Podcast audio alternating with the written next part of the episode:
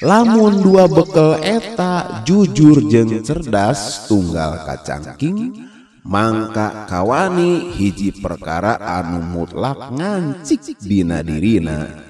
Teneng yang harepan segala rupa urusan sarta sanggup ngarekayasa kehidupan dunya lain jadi udagan. Nusalilana ngagoda jeng malidkeun jalma epes meer tepayaan jeng hengker iman. Tapi dunya nu bakal ngaladen pamimpin teneng badega nu dititah ku Gusti sangkan ngawulaan.